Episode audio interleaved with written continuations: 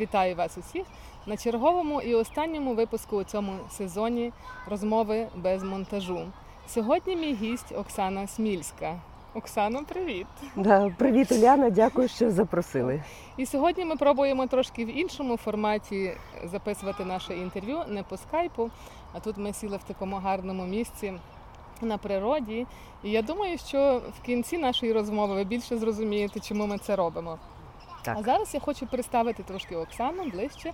Оксана Смільська, голос якої, можливо, вже вам знайомий із багатьох подкастів, які вона робила на протязі деякого часу для цієї групи. Оксана Смільська актриса, моделька, режисер і юрист. Має дві вищі освіти режисуру і юридичну. Мама двох дорослих дітей Антона і Терезії. Так? Правда. Мгм. Оксана в Канаді вже е, з 2015 року перебуває. Дуже цікаво, що в Оксани чоловік канадієць, але більшість свого життя подружнього вона прожила виховуючи дітей в Україні, а не виїжджала до Канади. В е, Канаді Оксана, як і всі творчі люди, шукає і працює на різних е, творчих проєктах. Я знаю, що ви були е, в театрі Заграва. Так, Брали неодноразову участь. Ви неодноразово декламували у канадсько-українській мистецькій фундації Правильно. на запрошення фундації. І, звичайно, е, творчі люди, якщо ви знаєте, вони не відмовляються ні від яких проєктів творчих для того, щоб підтримувати і себе в формі, і, звичайно, це робота для душі. Отже, Оксано, маємо деякі питання від наших від нашої аудиторії, але спочатку я хочу, щоб ми почали е, з вашої розповіді.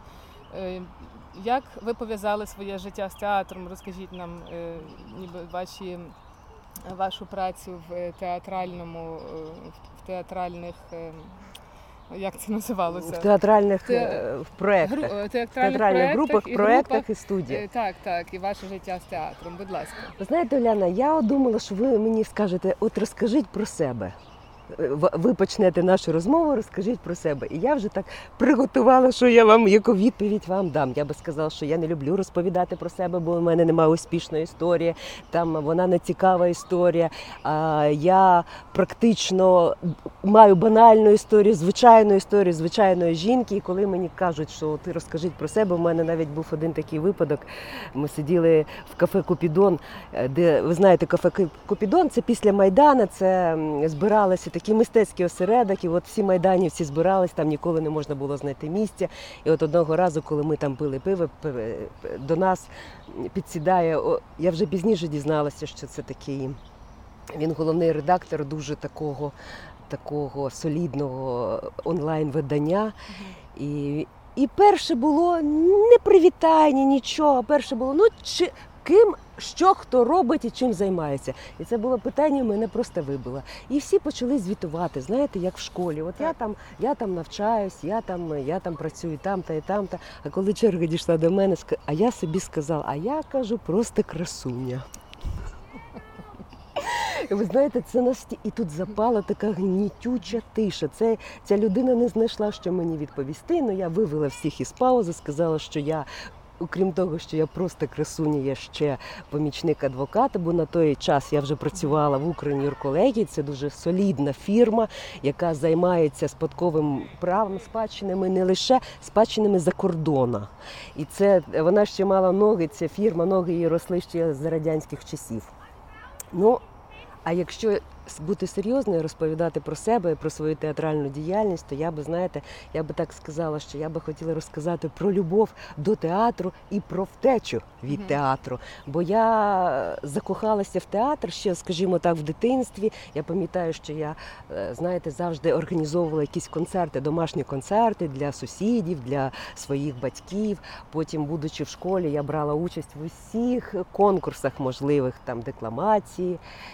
І пізніше, вже в старших класах, я приєдналася до театрального гуртка, який знаходився на базі е, Палацу мистецтва Славутич на контрактовій площі. А потім я перейшла в інший, вже таку театральну студію коле. І очолював вже, на жаль, покійний. Він пішов цього року. Олександр Палич Кочнєв. І ми наші свої е, репетиції проводили, проводили в Печерській лаврі, там, там розташу... на території кінофак. Якщо знаєте, там ще був е, кінофак знаходився. І це був це був прекрасний творчий період в моєму житті. Це була найяскравіша сторінка в моєму, одна з них, я так не можу сказати, одна з яскравіших. Ми поставили. Е, Ми ставили е, вистави, ми з ними їздили по різних фестивалях. Ми навіть з однією виставою поїхали. Були е, це буря з Шекспіра. Ми були навіть в Лондоні грали. Там мене я не була задіяна в цій виставі. А зі мною це була прекрасна роль пані Ганзі в місячній пісні в етюді Олександра Олеся.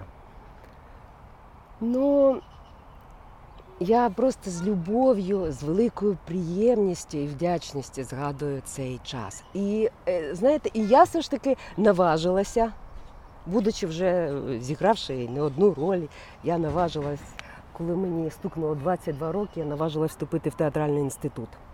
Це був останній рік вікового цензу. Ну, думаю, от доля є чи немає.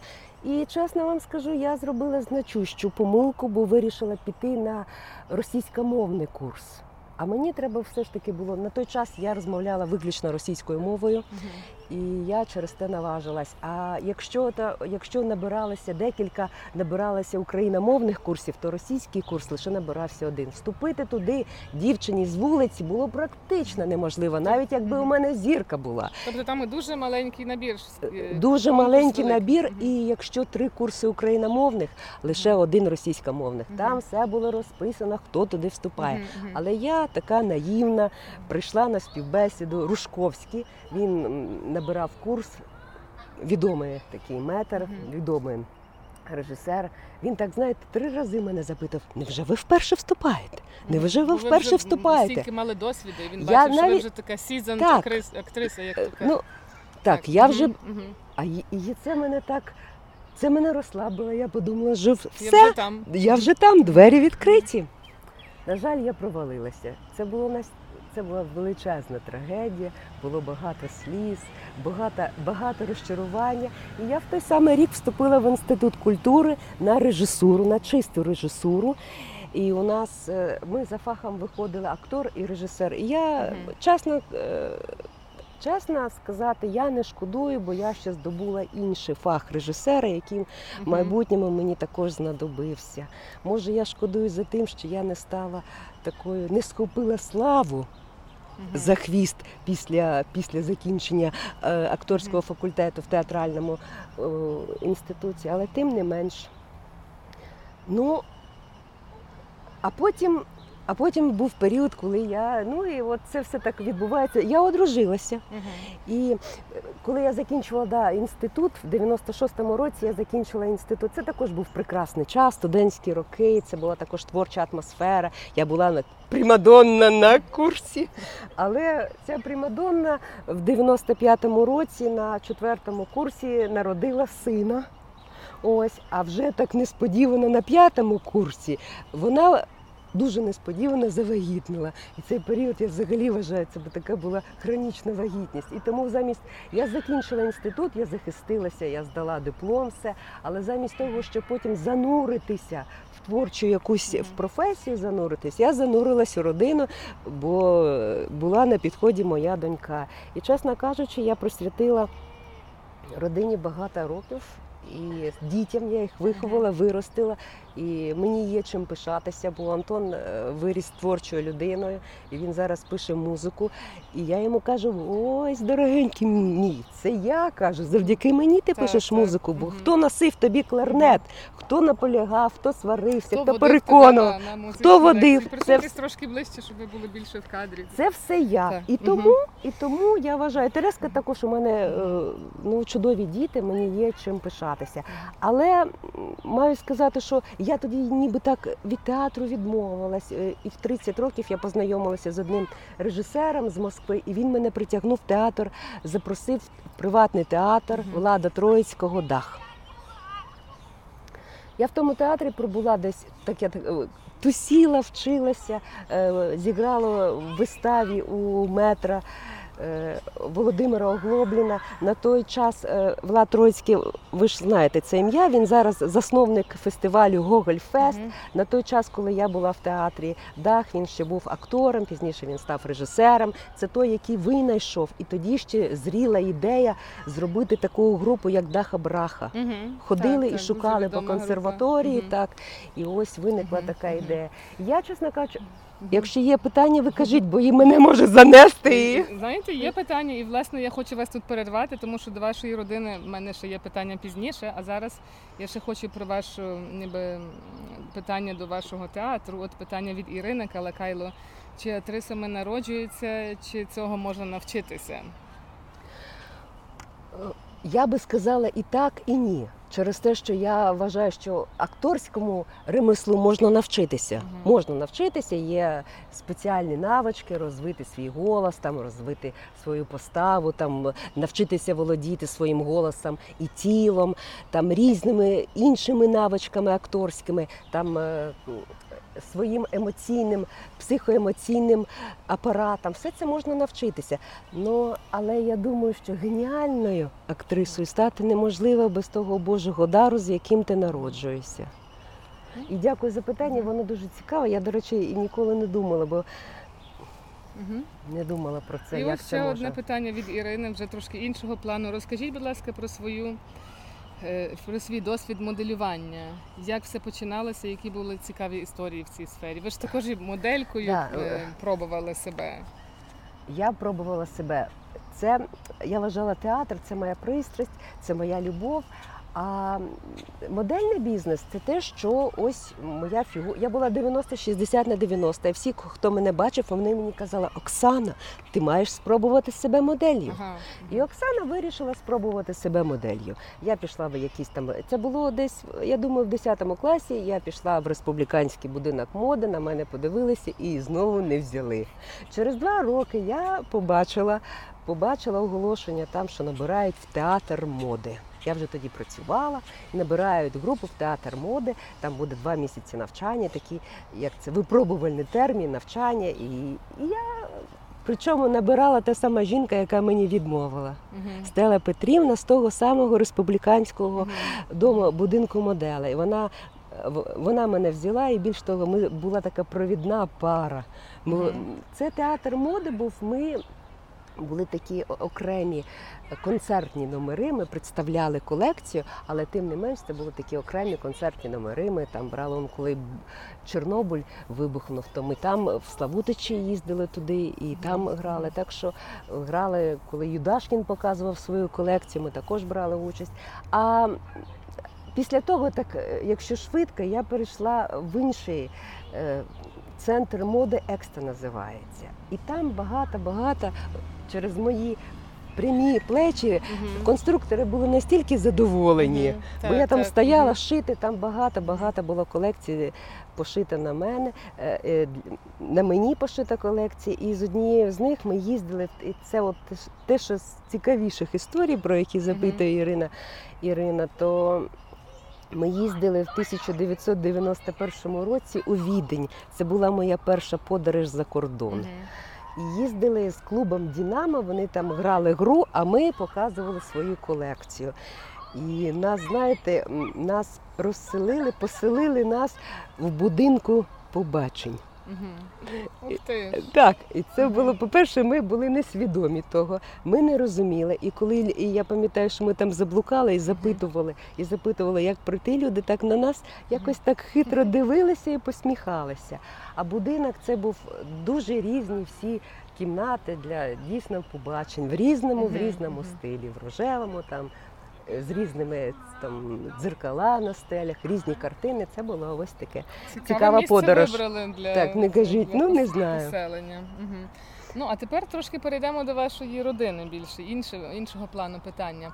От ви е, познайомилися з канадійцем, вийшли заміж за канадійця. Я розумію, що це був десь початок, перша половина 90-х, так?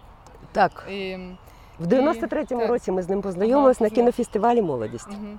І ви одружилися, от ви завели сім'ю молоду, але ви виховували своїх дітей в Україні. Ви сюди тоді, коли всі хотіли і пробували багато хто кого хотів, хто виїхати за кордон, тому що знаємо, яка там була ситуація в Україні.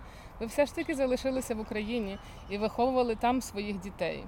І порівняно недавно переїхали жити в Канаду, вже коли діти у вас дорослі і там і ж залишилися. То розкажіть, будь ласка, як так сталося, яке було ваше думання?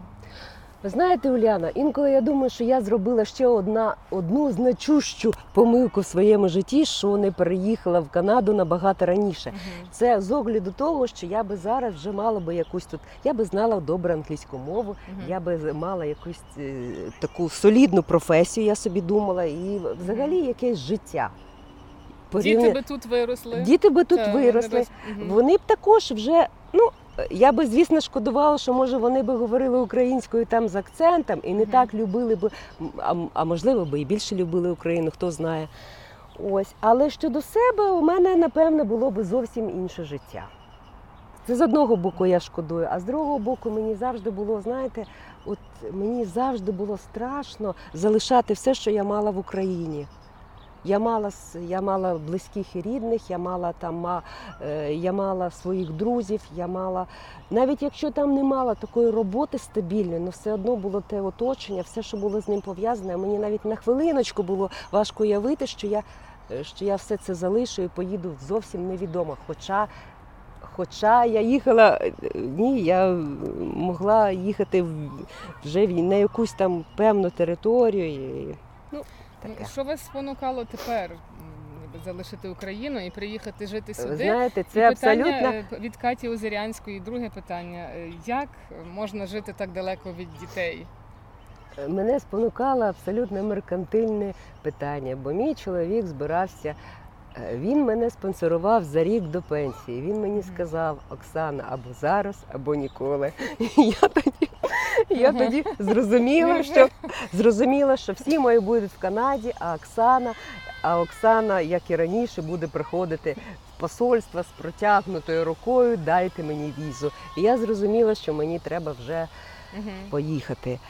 Щодо дітей, ви знаєте, насправді я, я вже звикла отак жити. Тим більше через те, що Антон, коли закінчив школу, він, він, виграв, е, він виграв там стипендію, почав навчатися е, в Норвегії. В 2015 році я приїхала в Канаду. Тереска залишилась їй 18 років. Ми тако, вона залишилась сама, вона подорослішала, вона стала набагато відповідальнішою, самостійнішою. Так. І ми спілкуємось, спілкуємось майже кожного дня по месенджеру, переписуємося. А це ми взагалі месенджер це таке ж створює ілюзію, що ми поруч. Так, що я мені сумно, ми страшно сумуємо за тими спільними вечорами, за спільними святами. Інколи хочеться сльозу пустити. Але насправді діти дорослі, ми також якось так звикли, Катю. Ну і також треба сказати, бо я знаю, що в групі багато молодих мамів. І ті, що ще не мають дорослих дітей, то важко уявити собі, що колись треба цю дитину вже відпустити. Що вона стає самостійною. Я також знаю по собі. В мене зараз діти на такому, як то кажуть, рубежі. Вони вже двоє з них старші, але ще не самостійні. Але я бачу вже по них бачу, що їм вже треба. Окремо бути, треба мати своє місце, треба окремо свої рішення робити.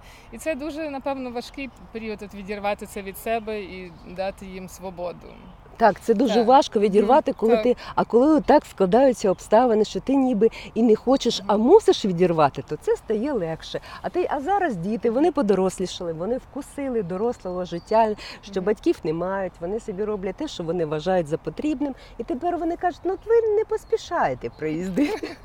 Нам і так добре. Та Ну, слава Богу, що є ці всі комунікації можливі, яких Так. раніше не було. Що Так. тепер можна і по відео побачитися, Може, і поговорити, і це не коштує половину твоєї зарплати. Я пам'ятаю-. Да, перепрошую, я пам'ятаю, що коли я це зараз я вже звикла, і мені це зараз вже легко говорити. Але я пам'ятаю, коли ми Терезу залишили одну, я кожного дня писала їй смс-ку Терезочка, добраніч, і чекала, поки вона мені дасть відповідь. Якщо вона часом не давала, я вже не могла спати. Мгм. Це були безсонні ночі. Ти закрила двері. Ти Двері вона закрита, але вона могла піти погуляти. Чи ти прийшла додому? Чи виключила Мама, газ? Це як питання завжди, до мама переживає. Так, та, так. переживає. Да. Наталя, Наталя Кузнєцова має до вас питання. Які ваші улюблені ролі, які вдалося зіграти, і які важко йшли, а які б ще хотілося? От ви от на це питання мені не так легко відповісти через те, що ролей у мене по суті було не так багато. Але тим не менш ролі, які запам'яталися, оце панна Гансі, я вже я вже сказала про це. Це в театрі студії коло. Е, Місячні пісні. І друга роль була також дуже цікава, дуже несподівана. І коли я казала взагалі про втечу від театра, я мала на увазі, що врешті-врешт театр мене настиг. І настиг це в 2015 році, коли Сергій Проскурня написав мені і каже: Оксана, ми з Федором Баландітом започатковуємо фестиваль Анна де Київ Фест. Чи ти Мгм. хочеш прочитати монолог, монолог Віри Вовки з, з, з її поеми Містерії Анни Рині? І я, звісно, так кажу, так. Я хочу, а сама думаю, господи, Оксана, ти ж не була вже на сцені 15 років. Але я кажу, так, я хочу. Ну і пам'ятаю якраз, що ми. Я як звільня... я мала в 2015-му їхати до Канади. Я звільняюсь зі своєї е, роботи в Укрнірколегії. Ми там пару репетицій маємо.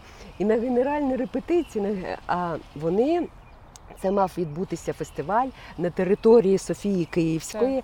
Він мав бути пройти на високому рівні. Були запрошені дуже такі поважні, поважні гості. Всі посольства в Україні е, в Києві Е, були якісь там високопосадовці, творча еліта. Тобто він мав мати рівень. І тут, і тут, і е, звісно, обслуговувала е, звукову частину, е, звука е, режисер, була найнята дуже дорога фірма, і вони з дуже дорогим, дуже чутливим обладнанням. Ну я ж ніколи не ніколи не спробувала працювати з тим мікрофоном, знаєте. І до моєї, до моєї сукні там позаду причепили цей коробочку.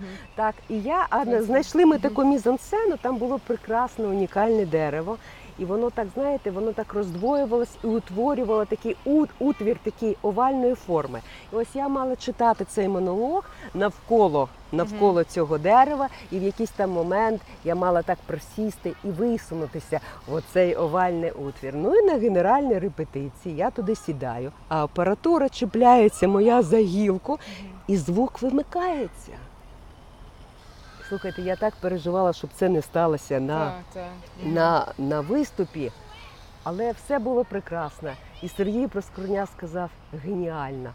І це було просто Клас. величезна Спокійний винагорода Сергій, на жаль, вже для так. мене. Так, покійний. Я навіть О. зараз не можу уявити, що Як я це стало? Це він згорів. Він я да, це просто неймовірно. А ви з цією е, виставою їздили в Польщу і в Ні. Індонезію? Ні, це Ні. була не вистава, це лише був А, це був монолог. виступ. Це за два роки це був лише виступ, який започаткував цей фестиваль. А за два роки у Федіра Баландіна народжується ідея створити виставу. Створити, створити виставу, бо в Баварії є е, в Баварії кожного року вшановують цілительку Едігну. І вони вважають, що Едігна була донькою Анни Київської, королеви Франції, і вона була Анна Київська, це донька І- Ярослава Мудрого. Так, так. А Едігна була донькою Анни Київської і короля Франції Генріха Так, Першого. мгм, Першого. Так, так. Ось і от виникає така ідея задум написати виставу, е, написати е, текст. Пишеться поетичний текст е, сучасником. Це Олександр Ірванець. До цього до цього до цієї вистави пишеться оригінальна музика прекрасним е, композитором Іваном Небесним. Е, Робиться, робиться графіч, графіка, комп'ютерна графіка ем, Андрієм Єрмоленко. Ярмоленка чудовим просто художником. Е, Потім записуються анімаційні герої, бо там в тій виставі беруть участь дві живі е, жіночі ролі: це Дігна і, і Анна, королева Анна. А голоси, анімаційні голоси записуються знову ж таки такими відомими е, творчими особистостями, як Євген Нещук, як Остап. е, Ступка, Стри- Остап Стригун, Ступка, Федір Стригун, так, і Компаніченка. е, Е, Ну і вистава це також був дуже цікавий. І Федір звертається до мене з такою пропозицією вести мене за короткий термін в цю виставу. Угу. Я, звісно, знову в такому трохи шоці, бо треба Приємний зіграти в приємному, Так, однозначно в приємному, за ту довіру, за віру в мене. І я кажу, так, Федір, беруся, і ми і він мене вів, і ми е, поїхали, представили цю виставу на в Кракові на площі. Вона була зіграна. Так, і потім вдруге вона була зіграна ця вистава в Джакарті. Ну я маю сказати, що прем'єра відбулася цієї вистави. Вистави в ролі і в Києві. І, і гралася королеву Анну грала не я на прем'єрі, а грала Ірма Вітовська. Дуже цікаво. Я надіюся, що ми цю виставу ще колись побачимо, можливо, в Торонто. Да, Вона буде поставлена. Поки що нічого більше казати не будемо, так? так, Але- не будемо, але ми вели такі. у є. Є розмови Так. Велися до ковіду, але ковід все зруйнував всі плани, що можна сказати. Ну і тепер я хочу підвести власне нашу розмову до цього такого невеличкого, можливо, сюрпризу. Так, але би я би ще Ага. хотіла сказати про свою творчу. Це до першого вашого питання, Ага. бо я не можу це не згадати. Бо ласка. це. В 2015 році, коли я приїхала в 2000, сюди в Канаду, в 2016 році я просто приєдналася до те- театру Заграва, бо я зрозуміла, що я вже відновила свої сили. Театр знову увійшов в мене, і я не можу е, надалі існувати без театру. Тому я приєдналася до театру Заграва, і це були ду- доволі плідні творчі два роки. Я поставила ем, політичний вертеп в театрі Заграва. Я поставила там е, виставу. е, Виставу мініатюри, ми їх так назвали за маленькими е, п'єсами. Ну, я зіграла всі ролі, які можна зіграти було, які ставилися у виставах, і так само в різних імпрезах. І таке це було дійсно творчі, творчі два роки. І я сподіваюся, що, що Продовження Да. буде. Так. продовження буде, закінчиться ковід. Е, Там я пам'ятаю, що хтось запитував, які у мене є творчі плани. Я не пам'ятаю, хто ставив таке питання, я читала.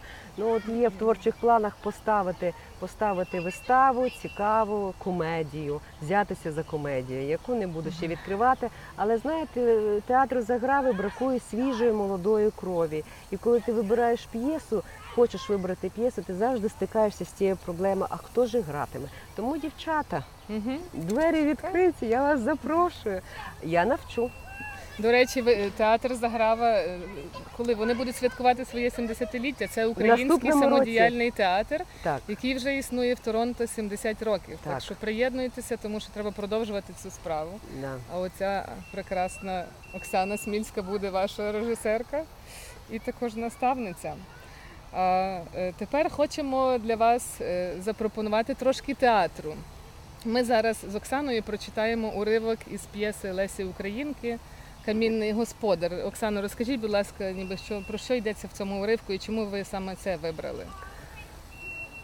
Е, Ну, я вибрала, скажу сразу, я відразу вибрала через те, що я думаю, що в цьому році Україна святкує 150 років Лесі Українки, і жінка просто унікальна. Я часом вона, вона лицар духу і сили. Я думаю, якби мені отой дух і силу Лесі Українки, я би напевно вже з гори звернула. Ця п'єса була, ця драматичний твор був написаний за рік до, до її смерті, і вона дуже пишалася ним і переживала за долю. Долю була успішна, бо багато театрів ставила камінний господар.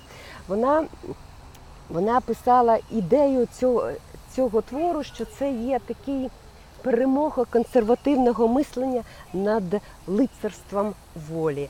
Е, Лицарство волі, лицар волі уособлює Дон Жуан. Я думаю, що сюжет Дон Жуанівська, Дон Жуанівської історії відомий багатьом. Дон Жуан це звабник жіночих сердець, який, е, який так подорожує від жінки до жінки, які е, і жінки в свою чергу приносять йому жертви. Він нічим не жертвує.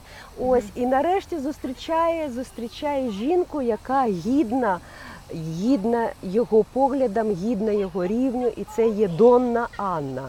Донна Анна, яка запрошує його на вечірку перед своїм весіллям, бо вона збирається одружитися з командором. На вечірці Дон Жуан, Дон Жуан освічується їй в коханні і просить, щоб вона разом з ним втікла. Донна Анна відмовляється, бо вона вважає, що воля, волю можна дістати не просто зреченням від громадських пут, а волю можна дістати через владу, і вона одружується з командором. Дон Жуан не може забути Донну Анну, і з, з допомогою служниці він.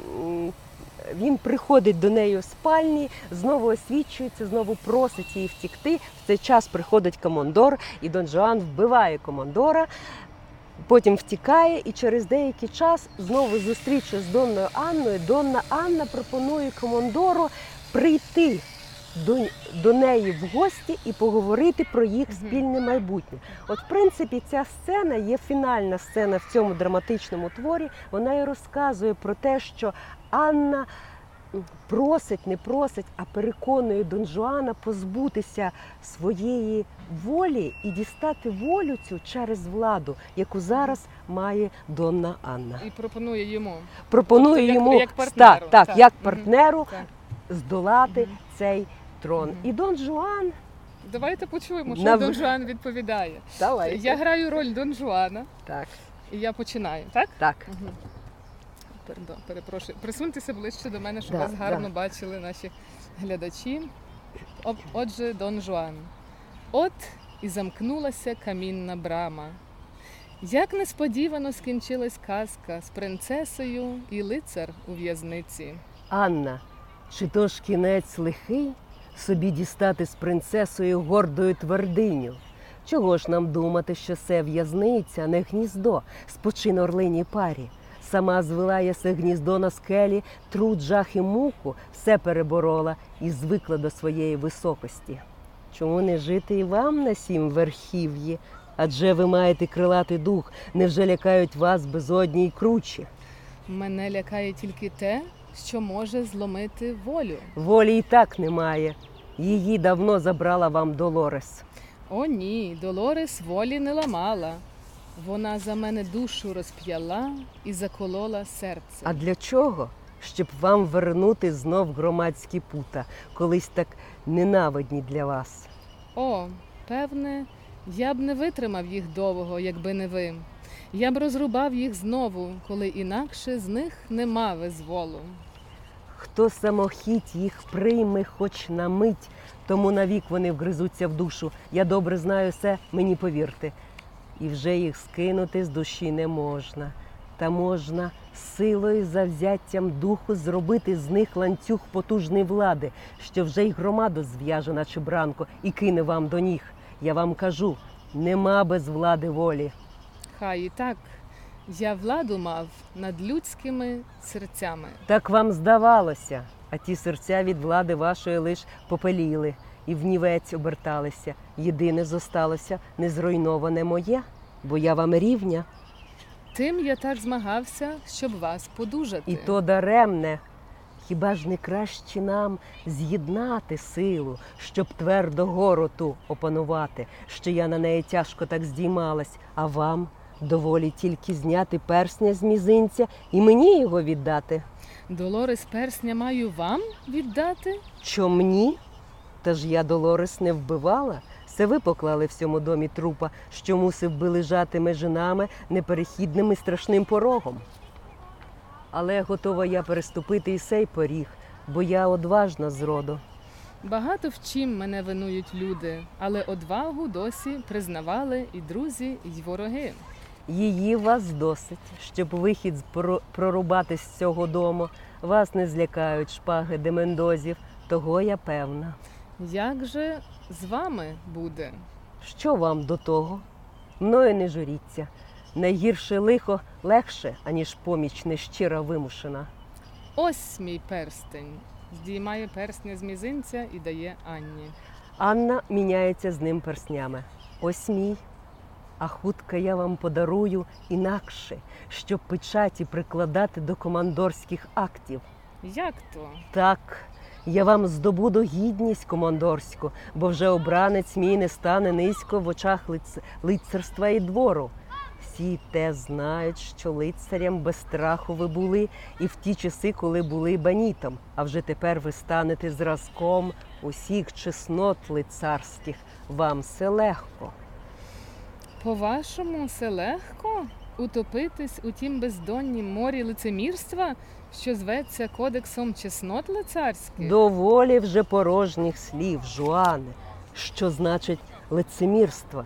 Та ж признайте, що ви не, не все по щирості чинили, а дещо вам траплялось удавати, щоб звабити чиї прекрасні очі.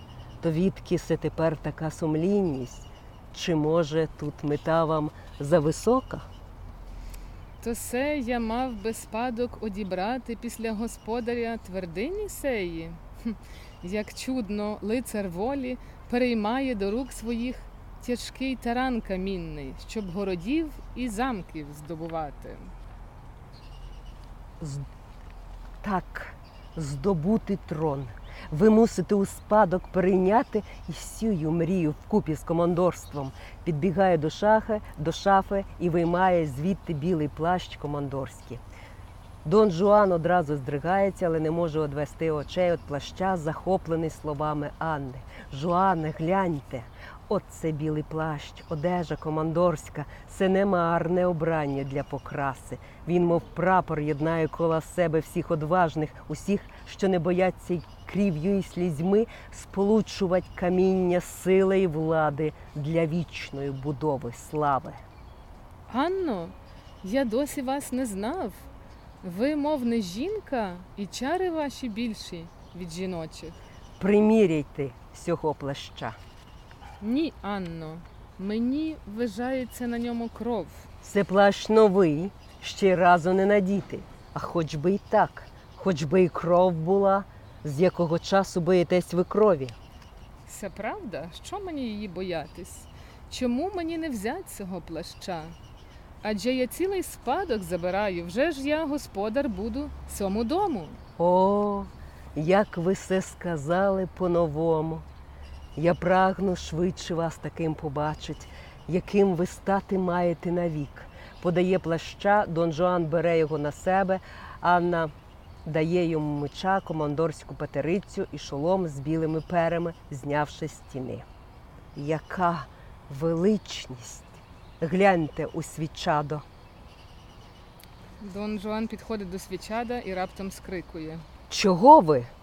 Він, його обличчя. Він випускає меч і патерицю і затуляє очі руками. Сором, що вам привиділось. Погляньте ще, не можна таку яві попускати. Дон Жуан за страхом відкриває обличчя, глянув здавленим від несвітського жаху голосом. Де я? Мене нема, це він, камінний. Точиться от свічада в бік до стіни і притуляється до неї плечима, тремтячи всім тілом. Тим часом із свічада вирізняється постать командора, така як на пам'ятнику, тільки без меча і патериці. Виступає з рами, йде важкою камінною походою просто до Дон Жуана. Анна кидається межі Дон Жуаном і командором. Командор лівицею становить Донну Анну на коліна, а правицею кладе, а правицю кладе на серце Дон Жуанові. Дон Жуан застигає, поражений смертельним остовпінням. Донна Анна скрикує і подає нецьма додолу до і падає, е, перепрошую, нецьма додолу до ніг командорові. Ну як ми з вами? Ну, будемо Прочитали? бачити, які будуть коментарі. Оксана, дуже дякую за таку гарну розмову, цікаву і таку гарну режисуру цього е, діалогу Дона Жуани і Анни із е, п'єси Камінний господар Лесі Українки. А вам, дівчата, я всім дякую за увагу. Дякую, що ви були з нами, писали питання, коментарі, підтримували цей проект. Це останнє інтерв'ю у першому сезоні е, цих інтерв'ю, е, які будуть називаються без монтажу. На все зустріч, на все добре. Вам гарного літа і до зустрічі. Дякую, дівчата. Хай щастить.